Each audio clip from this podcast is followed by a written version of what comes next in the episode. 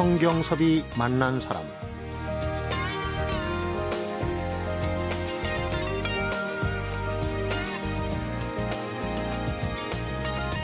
아장아장 걷던 아기가 넘어지면 엄마는 얼른 달려가서 아기를 일으켜주죠.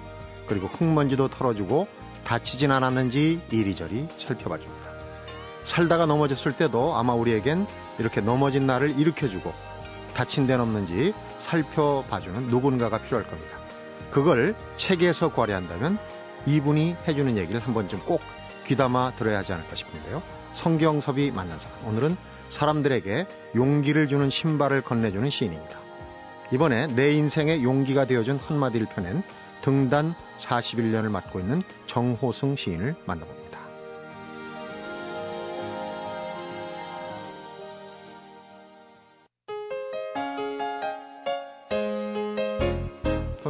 오십시오. 아, 네, 안녕하세요. 정호승입니다. 네. 네.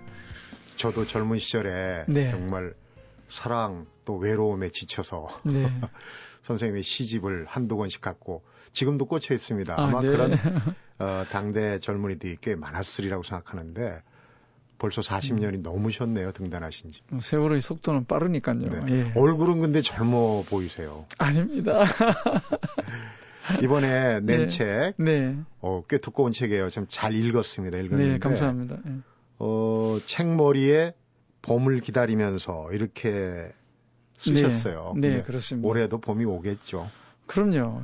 어, 봄은 어, 제가 기다리지 않아도 봄은 오지만 네. 그래도 제가 기다릴 때 오는 봄이 더 어, 제 삶에 더 소중한 가치가 있다 그런 음. 생각이 들고요. 어, 청년기에는 봄을 기다린 기억이 별로 없습니다. 근데 이제 작년기에 들어서서 음. 봄을 기다리고 봄이 온다는 사실이 얼마나 감사한지 또 봄이 와야 뭐 또 여름도 오고 겨울도 오고 그러지 않겠습니까? 그래. 무엇보다도 꽃이 피니까요. 예. 매년 봄이 오는데 어떻게 그 작년 기억이 안 나요. 작년 봄이 왔을 때 내가 어땠나 하는 생각이 그 봄이 오면요. 그 가장 잎이 나기 전에 피는 꽃들 있잖아요. 그 꽃을 꼭 보십시오. 어. 그러면 그해 봄에 대한 기억이 아주 더 새로워지고요. 저는 이제 봄이 오면 어, 또 거리에서 보면은 이렇게 그 수선화라든가 네. 이런 구근 식물을 파는 분들이 계세요. 네. 그래서 저는 해마다 봄이면 수선화를 이렇게 사서 네. 방 안에 두면 방 안이 따뜻하니까 거실이 따뜻하니까 수선화가 이미 꽃대가 좀 올라온 데서 금방 꽃이 핍니다. 그러면 아 올해도 어, 저 수선화를 볼 수 있게 됐구나. 음. 그리고 감사하다. 그리고 또 산수유, 또 백목련 얼마나 아름답습니까? 꽃을 보면서 그의 봄을 생각할 때, 음. 어, 내 봄은 분명히 기억되리라고 생각됩니다. 이제 봄을 맞는 방법, 또 오래 기억하는 음. 비결 확실하게 배웠습니다. 이번에 내신 책이 내 네. 인생의 용기가 되어준 한마디. 7년 전에 네. 힘이 되어준 한마디가 나왔고. 냈습니다. 네. 꽤 오랜 그. 네, 7년이라는 시간이, 시간이 지났습니다. 네. 네. 어, 내 인생에 힘이 되어준 한마디를 원고를 쓰다가 원고량이 너무 많아져서 음. 일단 글쓰기를 중단하고 어, 그 책을 내게 됐고요. 네. 그 다음에 이어서 써야 했는데 어, 그게 힘들더라고요. 보니까 일단 중단하고 이미 책이 나와 버리니까 그래서 이미 준비되어 있는 그 원고를 어 그때 제대로 쓰지 못하고 네. 또또 또 계속 준비해 나가다가 아 그래도 이 책을 써야 되겠다. 음. 그래서 이번에는 내 인생의 용기가 되어준 한마디라는 제목으로 어 책을 내게 됐습니다. 네. 그래서 이렇게 힘과 용기는 서로 형제다. 네. 어, 또 자매간이다. 이렇게 서로 함께 있는 음. 우리 삶의 큰 가치가 아닌가 그런 생각이 들어서 용기편을 내었다 이렇게 말씀드릴 수 있겠습니다. 네. 네. 책을 이어서 쓰게 된 것도 결국은 용기네요. 어, 용기죠. 사실은요. 네. 우리가 100m 어, 저 100m가 아니라 마라톤을 마라톤을 결승점까지 갔다가 다시 되돌아와서 출발점으로 되돌아와서 다시 뛰게 되는 그런 음. 심정이었습니다. 네. 그래서 시간이 좀 걸린 거죠. 음. 예. 두권 다 상당히 두터운 책이에요. 그만큼 네. 정호승, 정호승 시인도 힘과 용기가 음. 많이 필요했던 그런 시절이 있었겠구나. 아니, 지금도 필요합니다. 네. 네. 근데 보통 그 정호승 시인 하면 이제 위안을 주는, 위로해 주는, 네. 보듬어 주는 그런 이제 시를 많이 쓰신 걸로 알고 있는데 정작 본인은 네. 인생의 바탕은 지옥이다. 또 음. 어, 삶은 따뜻함보단 차가움이다. 음. 뭐 이렇게 얘기를 인터뷰에서 종종 하시거든요. 우리 그 시의 어떤 근원이라고 그럴까요? 그러니까 시가 어디에서부터 시작되는가? 아, 이런 걸 생각해 보면은 결국 그 인간 삶의 비극에서부터 시는 꼽히는 것이다 이런 생각이 들어요. 네. 어떤 우리들의 어떤 상처 이런 데서 그래서 저는 인간을 좀 그 비극적 존재다. 음. 비극적 존재이기 때문에 예술의 꽃이 피는 거다. 이렇게 생각이 들고요. 어, 그래서 이제 시의 어떤 역할 중에 여러 가지 역할이 있겠습니다만은 그 중에 하나인 어, 인간을 위안해주고 위로해주는 음. 어, 또 인간을 이해하게 해주고 어, 이해함으로 해서 스스로 어, 위안을 받을 수 있지 않습니까? 아, 네. 나라는 존재가 이런 존재야. 인간은 이러한 존재야라고 인간을 이해한다는 게 얼마나 어렵습니까? 그래서 이해하는 과정 속에서 그런 시들을 쓰다가 보니까 그 시를 읽는 사람도 자신을 이해하고 스스로 위안을 받게 되지 않을까 네. 그렇게 생각됩니다. 그렇군요. 네. 용기를 주는 한마디, 힘을 주는 한마디 보면은 뭐 어머님 얘기도 있고, 네. 성현들의 얘기도 있고, 그렇습니다. 또 경험에서 나온 얘기도 네. 있고, 막 이런 게 여러 가지가 있는데, 네. 그런 그 내용들은 이렇게 음. 두터운 내용 책을 만들 정도의 그런 소재들은 음. 어떻게 평소에 좀 평소에 꼼꼼하게. 이제 저도 제 영혼이 배가 고프지 않기 위해서는 잡다하게 네. 예, 어, 읽어야 되지 않습니까? 신문에서부터 어, 소중한 어, 선년들의 어떤 뭐 단행본에 이르기까지 읽다가 보면은 정말 그 밑줄을 그어야 하거나 음. 또 이것은 꼭 반드시 내가 메모를 해놔야 되거나 그러한 어, 말씀들이 있습니다. 그래서 그런 이야기들을 어, 제가 좀 제 삶의 어떤 구체적인 얘기를 붙여서 음. 어, 그러한 어, 글들을 썼다고 말씀드릴 수 있겠습니다. 네. 성철 스님한테 받은 아, 예. 개인적인 화두가 또 예, 예. 뭐 아마 제가 죽을 때까지 그 화두는 가슴에 간직하고 어, 살 것 같은데요.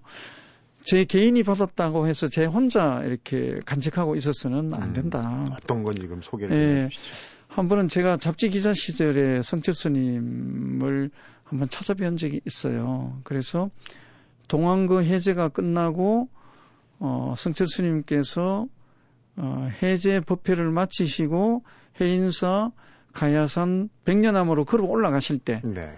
제가 따라서 함께 동행할 수 있는 허락을 얻었습니다. 네. 사진 기자와 함께. 음. 그래서 이제 함께 같이 산을 백년암 쪽으로 오르면서 사진 기자가 자꾸 사진을 계속 찍지 않습니까? 네. 그러니까 성철 스님께서 그 사진 와 그리 많이 찍노? 아, 필름 안 할 겁나? 이러시더라고요. 예. 근데 사진 기자는 사진을 찍느라고 그 말씀을 못 들었어요. 그래서 제가 아 스님 좋은 사진을 찍으려면 사진을 많이 찍어야 됩니다. 그렇게 말씀드렸더니 벌써 필름을 다섯 통도 더 썼습니다. 제가 그런 말씀을 드렸더니 저를 물끄러미 바라보시더니 아 그렇나 그러면 사진을 찍으려면 천 번을 찍어라 음. 그렇게 말씀하시는 거예요. 그때는 그 말씀의 의미를 잘 깨닫지 못했지만 성철 스님 어, 돌아가시고 나서 두고두고 가슴속에서 생각해 보니까 아 열심히 노력을 해라. 무슨 일을 하든지 천 번을 할 정도로 열심히 노력을 해라. 음. 저는 시를 쓰는 사람이기 때문에 한 편의 시를 쓰기 위해서는 천 번을 생각하고 천 번을 고쳐 쓰고 그렇게 해라. 그런 말씀으로 생각됩니다. 네. 그러면 각자 자기한테 주어진 일을 할 때 천 번이라는 그러한 노력이 있으면 마음을 다하면 어 다 뜻한 바대로 그래도 이루어지지 않겠는가. 네. 이제 그러한 생각을 그 글에서 한번 나타내 보았습니다. 그렇군요. 어, 우리 정호성 씨 나오신 김에 네. 지금 최근에 권한도 네. 좀 여쭤보고 젊은 시절에 용기와 힘을 얻었던 그 시절 얘기도 한번 들어보도록 하겠습니다. 성경섭이 만난 사람, 오늘은 등단 41년을 맞는 정호승 시인을 만나보고 있습니다.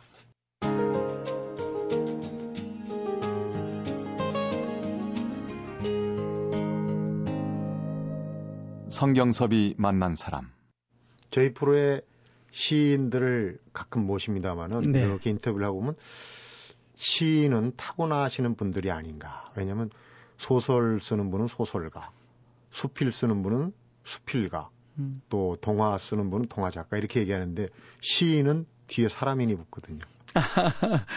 어, 제가 생각할 때는 어, 저도 소설은 어, 노력을 하면 누구나 다 쓸 수 있고 네. 시는 노력을 하면은 어, 그래도 쓸 수 없는 부분이다. 시, 시는 어느 정도 절대자로부터 부여받은 어떤 재능이 있어야 된다. 네. 그런 말씀을 들을 때가 있습니다. 그런데 정말 그런가 생각해 보면요.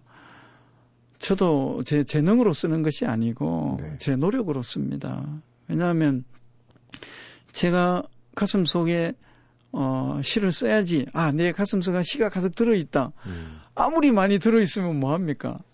안 쓰고 있으면은 그것은 시는 세상 밖으로 나오지 않습니다. 그러니까, 네. 어, 가슴 속에 있는 시보다는 가슴 속에 있는 시를 끄집어내어서 쓸 수 있는 그 노력의 과정이나 시간이 더 소중하다. 네. 그래서 저는 그 노력이 재능이라고 생각합니다. 음. 그래서 시를 쓰는 일도 노력하는 일이다. 아까도 말씀드렸지만 이 세상에 어떠한 일을 이 노력이라는 과정을 통과하지 않고는 어, 작은 일 하나라도 어, 뜻한 바대로 이루어질 수 없다. 음. 그런 생각이 듭니다. 사랑도 노력입니다. 그렇지 않습니까? 예. 음, 비슷한 질문을 제가 예. 드려봤는데 고은 시인 얼마 전에 시가 음.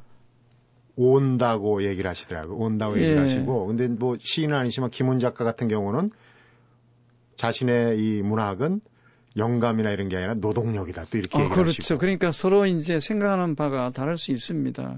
그렇죠. 우리 네. 하나의 네. 사과를 어느 측면에서 바라보냐에 따라서. 저는 지금 생각해 보면은 시가 저한테 찾아왔다라고 이야기는 할 수는 없다. 음. 항상 제가 시를 찾아가는 거죠. 그러니까 시가 나를 버리지만 않아도 다행이다. 음. 어, 제가 싫다고.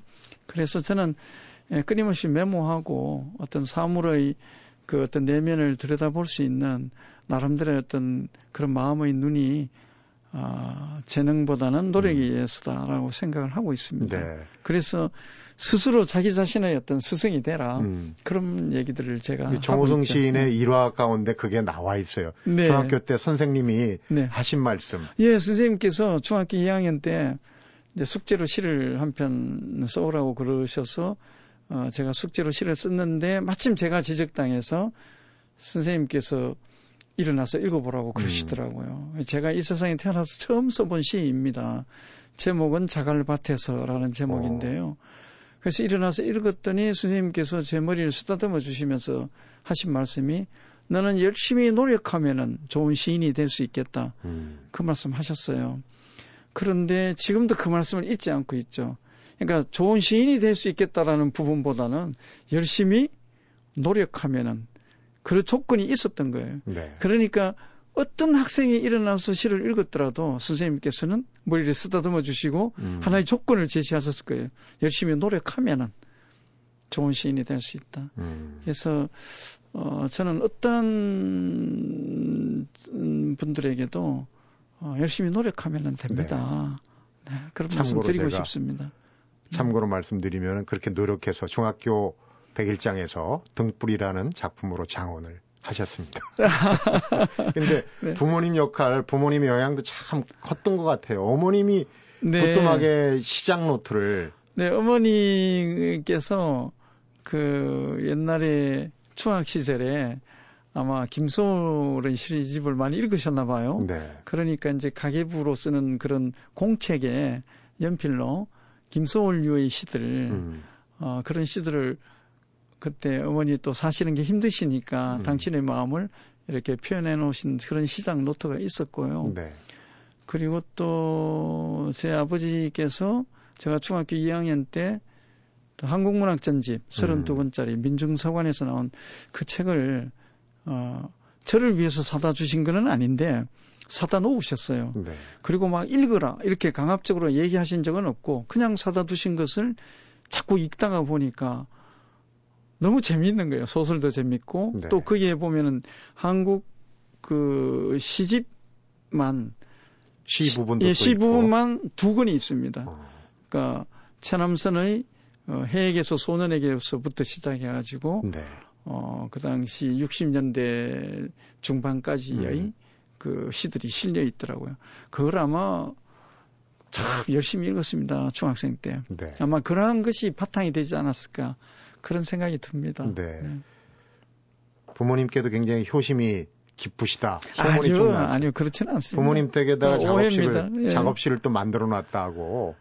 그거는 이제 어떤 책을 읽으니까, 음, 천년을 함께 살아도 단 한 번은 이별해야 된다. 그것이 인간의 어떤 그런 본질적인 숙명이다. 네.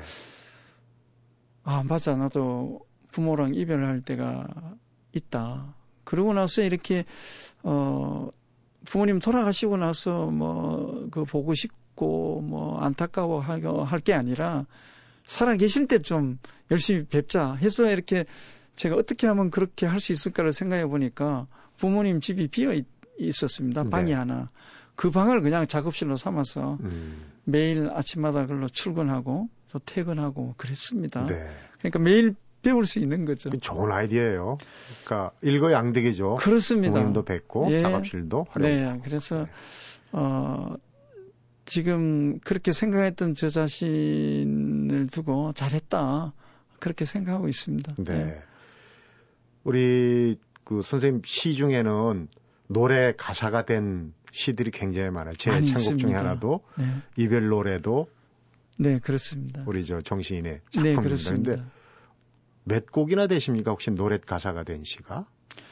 혹시 세어보셨는지? 어, 대중 가요, 가곡, 또 동요, 또 합창곡, 뭐 이렇게 다양한 그 노래들로 이렇게 만들어지고 어, 있더라고요 네. 보니까. 근데 어, 한 제가 다 정확하게 알 수는 없지만 한 60여 곡이 되지 않을까 음, 생각되고요. 그렇군요. 어, 저는 굉장히 기쁘게 생각하죠. 왜냐하면 시는 활자의 방법으로 어, 다른 사람에게 다가가잖아요. 그런데 그 시에다가 노래의 옷을 입으면 또 다른 방법으로 시가 다른 사람의 가슴 속에 음. 들어갈 수가 있잖아요. 그럼 그 감동도 달라집니다. 네. 그래서 저는 시가 노래의 옷을 입는다는 것은 참으로 기쁜 일이다. 이렇게 음. 생각하고 있습니다. 음. 그러니까 좀 전에 얘기했던 이동원의 이별 노래, 안치원의 우리가 어느 별에서, 김광석의 붙이지 않은 편지. 참, 네. 그, 인기가 많았던 곡들인데, 네. 노래는 잘하십니까? 본인의 가사가 곡이 붙여진 그런 노래 직접 부르시면 어떤 기분이 들지 모르겠어요? 다른 사람이 안 들을 때는 불러봅니다. 물론 기분이 좋으시겠죠. 아, 좋지요. 음. 왜냐하면, 그 이제 예를 들어서 이런 경우가 있습니다. 아, 내가 원래 시, 시는 노래하고 한 몸입니다. 시 속에 노래가 있고 네. 또 노래 속에 시도 있을 수 있고 그런데 그 시 속에 이러한 멜로디가 있을 수 있기는 있는데 이러한 멜로디라고는 미처 생각하지 못한 멜로디가 있지 않습니까? 그죠? 네.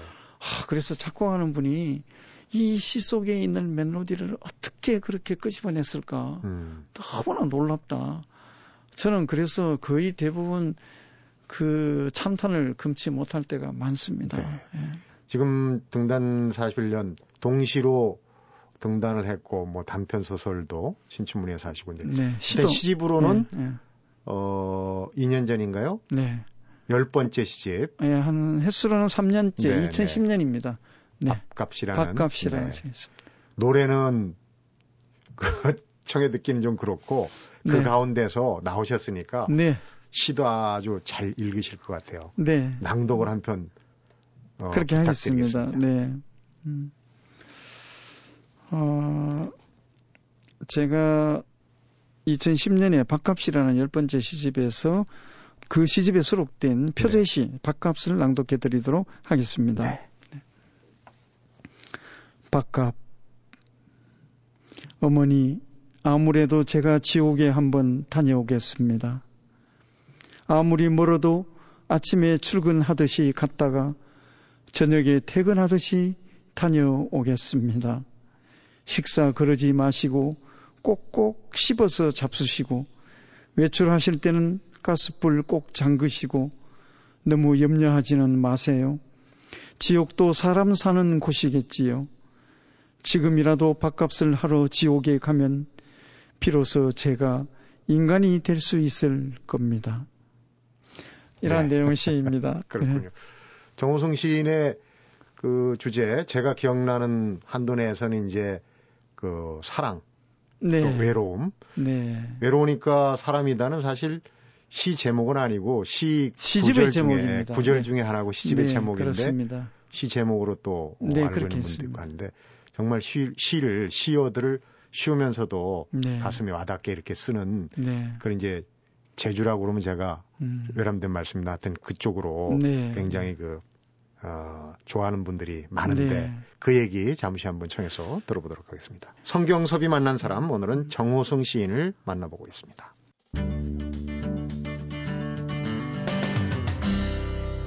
성경섭이 만난 사람. 이게 이제 꼭 집어서 마음을 탁 동하게 만드는 그런 시어들이 하나하나 떼놓고 보면은 단순한 우리도 다 아는 단어들이란 말이에요. 네. 근데 그렇게 조어를 할 때 가슴이 절절해지고 음. 와닿는데 혹시 그런 단어들을 딱 생각해내지 못해서 고통스럽다고 그럴까 좀 괴로울 때는 없으십니까? 아니요, 그 이제 저는 70년대 시인이다 이렇게 일컬어지거든요. 아까 72년도에 한국일보 신춘문예 동시로 어 처음 등단을 했지만 바로 이듬해 네. 73년에 대한일보 신춘문예 시가 당선되어서 네. 저는 이제 본격적으로 어, 동시 쪽보다는 어, 시 쪽으로 첨성대죠. 어, 예, 첨성대로 네. 활동을 시작했는데요. 어, 제가 60년대 선배 시인들을 통해서 시 공부를 한 어, 후배다. 70년 그래서 70년대 시인이다 이렇게 생각할 수 있는데 60년대 선배 시인들의 시들은 대체적으로 조금 그 어려웠습니다. 네. 어렵고 어 일종의 그 난해시라고 그럴까요? 그래서 시가 너무 어렵다. 어 그래서 이제 그때 어, 저희들이 73년도에 각 신문사를 통해서 나온 당선자들을 통해서 어, 중심으로 해서 반시라는 음. 음, 그런 제목으로 시 동인지를 이렇게 창간하면서 일상의 쉬운 우리말로 우리 삶의 이야기를 시로 쓰자 이런 이야기를 서로 나눈 적이 있습니다. 네. 그래서 이제 그때 나누었던 그러한 이야기를 저는 아직 잊지 않고 있고 시는 가능하면은 어, 일상의 쉬운 우리말로 쓰자. 음. 음. 지금 현대 현재에 살아 있는 어, 일상의 언어로 쓰자. 그래서 아마 제 시들이 그렇게 그 어려운 언어로서 쓰여지지는 않는다. 네. 저도 그렇게 생각하고 있습니다. 음. 네. 그러니까요. 충분히 그래서 우리도 시를 가끔 쓰지 않습니까? 네. 특히 이제 사춘기에 음. 평범한 일상의 언어로 써놓는데 우리가 쓴 시는 굉장히 상투적이에요. 나중에 아, 읽어보면. 네, 그것이 어느 자리에서 어떤 이야기 속에 에, 그 일상의 언어가 놓여 있느냐에 따라서 음. 달라지는 거죠. 예를 들어서 어느 한 말씀 하나가 아버지가 하시는 말씀과 또 어, 선생님께서 하시는 말씀과 또 친구가 하는 이야기가 같은 얘기라도 다 가슴에 와닿는 그것은 다 달라지지 않습니까? 예, 달라지죠. 달라지죠. 그래서 똑같은 말이라 할지라도 그 시의 전체에서 어떻게 어느 자리에 놓여 있느냐에 따라서 그 한 일상의 역할이 어, 달라진다는 거죠. 네. 예. 그러니까 시가 이루어지는 어떤 순간들이 달라지는 거죠. 음. 예, 그래서 아마 그럴 겁니다. 음. 네. 외로우니까 사람이다. 사랑하다가 죽어버려라. 충분히 저도 쓸 수 있는 건데 네. 어떻게 그렇게 그 단락 속에서 네. 그 시어들이 살아나는지. 네. 또한 가지는 82년인가요? 그 서울 예수? 서울의 예수. 서울 예, 예, 맞습니다. 아, 그, 그 기억하시는군요. 네, 쓰실 때 네. 어느 인터뷰에 그 시절에 그러니까 30대 초반에 사진이 실렸어요. 네, 그렇습니다. 네. 지금 뵙는 얼굴하고 그때는 좀 음. 약간 고집이 있고 네. 성격이 좀 있게 생기신 그런 사진을 봤어요. 20대 후반, 30대 초반이니까 아무래도 또 그 시대도 상당히 어두웠고 네. 그래서 아마 어, 눈빛이 좀 모나지 않았을까 생각되고요. 음, 네. 지금 저는 뭐 이미 뭐 제가 왜 그런 말씀을 드리냐면요. 어, 이번에 내신 책 중에 해질 때까지 분을 품지 마라. 이런 네, 대목인데 네. 참 공감이 가더라고요. 그 한마디가 있습니다. 예. 근데 네. 야, 시인도 화를 내는구나. 그 지하철에서 좀 네. 부딪혔다고 막 그 폭언을 하는 여성을 향해서 그 네. 분노를 그렇습니다. 어, 네. 네. 그 장면을 보고 저는 그런 생각을 했어요. 김수영 시인의 어, 어느 날 고궁을 나오면서 보면은 그 갈비에 어, 기름이 많이 꼈다고 이제 설렁탕 집 여주인을 막 욕하고, 욕하고 이런 예. 장면이 있는데 네. 그 장면이 떠오더라고요. 그래서 네. 시인도 정호성 시인도 화를 내시는군요. 아, 그럼요. 그 시인에 대한 오해가 시인은 어떤 특별한 존재이고 특별한 삶을 살 것이라고 생각하는 것은 그것은 정말 오해입니다. 시인은 아주 평범한 일상인입니다. 어, 저도 일상 속에서 평범한 삶의 어떤 그런 관계 속에서 시를 발견하고 그것을 쓰는 사람일 따름입니다. 음. 표현의 방법만 저는 시를, 시로 나타낼 뿐이죠. 네. 그래서 저도 뭐, 제 자신에게도 화도 많이 내고, 가족과 이웃에게도, 또 생명 부지의 사람에게도 뭐 화도 내고 그러는데요. 근데 문제는 그 화를 내가 언제까지 가슴에 품어야 되느냐. 특히 우리는 이제 가장 사랑하는 사람한테 상처를 많이 받고 네. 그 상처가 분노가 되고 그러지 않습니까? 그런데 어, 성서의 말씀이나 또는 또 이슬람 교리에도 보면은 그 해가 질 때까지 분을 품지 말라. 어, 다른 사람이 나에게 돌을 던지면 나는 그 사람에게 빵을 던져라. 음. 이런 말씀이 있어요. 다른 사람이 내한테 돌을 던지면 저도 돌을 던져야죠. 그죠? 어떻게 던지죠. 빵을 던질 수 있습니까? 그리고 또, 그래서 제가 생각할 때는 그래도 하루 종일 내가 분노 속에 있었다 할지라도 해가 지면은 잠자리에 들기 전에는 그 분을 스스로 풀어야 된다. 음. 그래야 내가 한 인간으로서 존재할 수 있는 어떤 가치성이 있다. 어, 그래야 내가 어, 몸과 마음이 특히 내 영혼이 건강해질 수 있다. 네, 그런 생각을 젊을 때는 하지 못했지만 요즘 근년에는 그 어, 생각을 깊게 깊게 받아들이고 있습니다. 네. 예. 그리고 또 이제 최근에 읽은 책 중에서는 20세기 마지막 영성가라는 어, 우리가 존경하는 어, 헨리 나우헨이라는 영성가가 있는데 그분이 하신 말씀 중에 어떤 관계가 힘이 들 때 우리는 여러 가지 인간관계 속에서 살지 않습니까? 네. 관계가 힘이 들 때 사랑을 선택하라 이런 말씀이 있더라고요. 음. 저는 지금까지 관계가 힘이 들 때 대체적으로 미움을 선택하고 그 미움을 키워서 어? 정으로 어, 더 성장시키고 했던 제 자신에게 관계가 힘이 들 때 사랑을 선택하라. 그래서 앞으로 제 가슴속에 늘 그 말씀을 생각하면서 좀 스스로 좀 평화스러워지기 위해서 네. 사랑을 선택하려고 노력해야 되겠다 그런 생각을 하고 있습니다. 그렇군요. 잠자리에 들 때까지 네. 화를 품고 가면 결국은 그게 자신한테 자기한테 손했죠. 네. 예. 잠이 안 옵니다. 그럼에도 불구하고 지금 뭐 삼포 세대 젊은 세대들이 네. 특히 화가 많이 나 있는 것 같아요. 근데 그렇습니다. 어, 정우승 시인이 의도했든 안 했든 간에 그동안에 쓴 시에서 위로를 받고 또 그 어떤 보듬어 주는 그런 느낌을 받은 젊은이들이 많았을 거예요. 그분들이 지금은 이제 중년 장년이 네. 됐겠지만 지금 현 시점에서 젊은이들한테는 좀 네. 그런 따뜻한 위로의 말을 해주신다면 어, 저는 이제 누구나 다 자기 세대가 아, 가장 힘들었더라고 생각하죠. 네.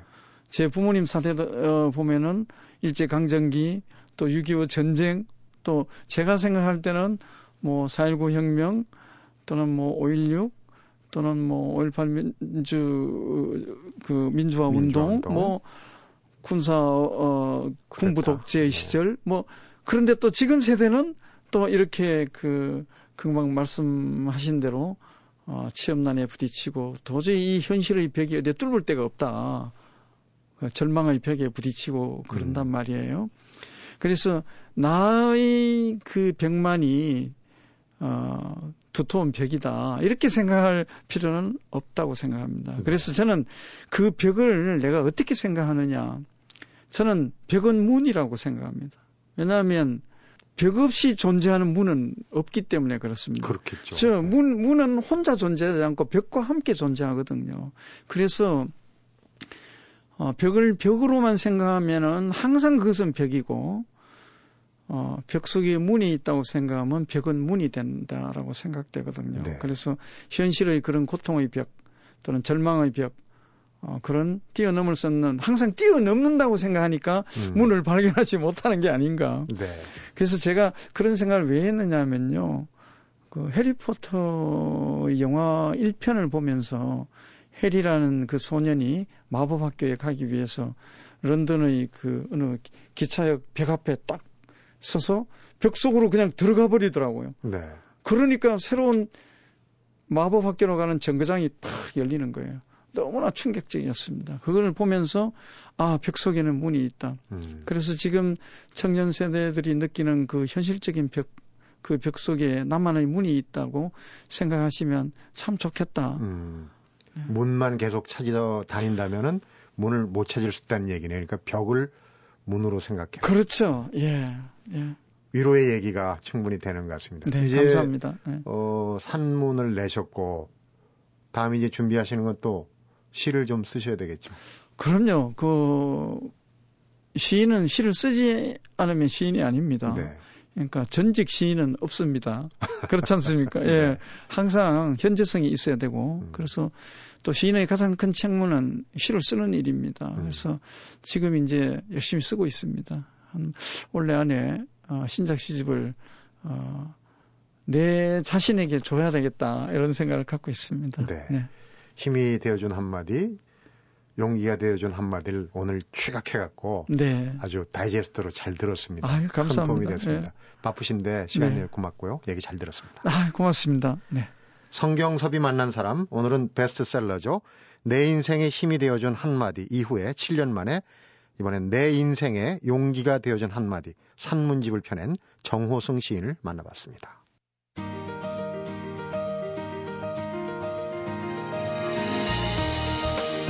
누군가가 내 앞에 용기를 주는 신발을 갖다 놔준다고 해도 내가 그 신발을 신지 않는다면 용기를 주는 신발은 무용지물입니다. 그래서 정호승 시인은 용기의 신발을 신는데 조금이나마 도움을 주기 위해서 이번 책을 펴냈다고 얘기를 하네요. 어쩌면 우리에게 진짜 필요한 용기는 용기를 주는 신발에 발을 쑥 집어넣을 수 있는 용기가 아닐까 생각해 봅니다. 성경섭이 만난 사람, 오늘은 여기서 인사드리겠습니다. Thank you.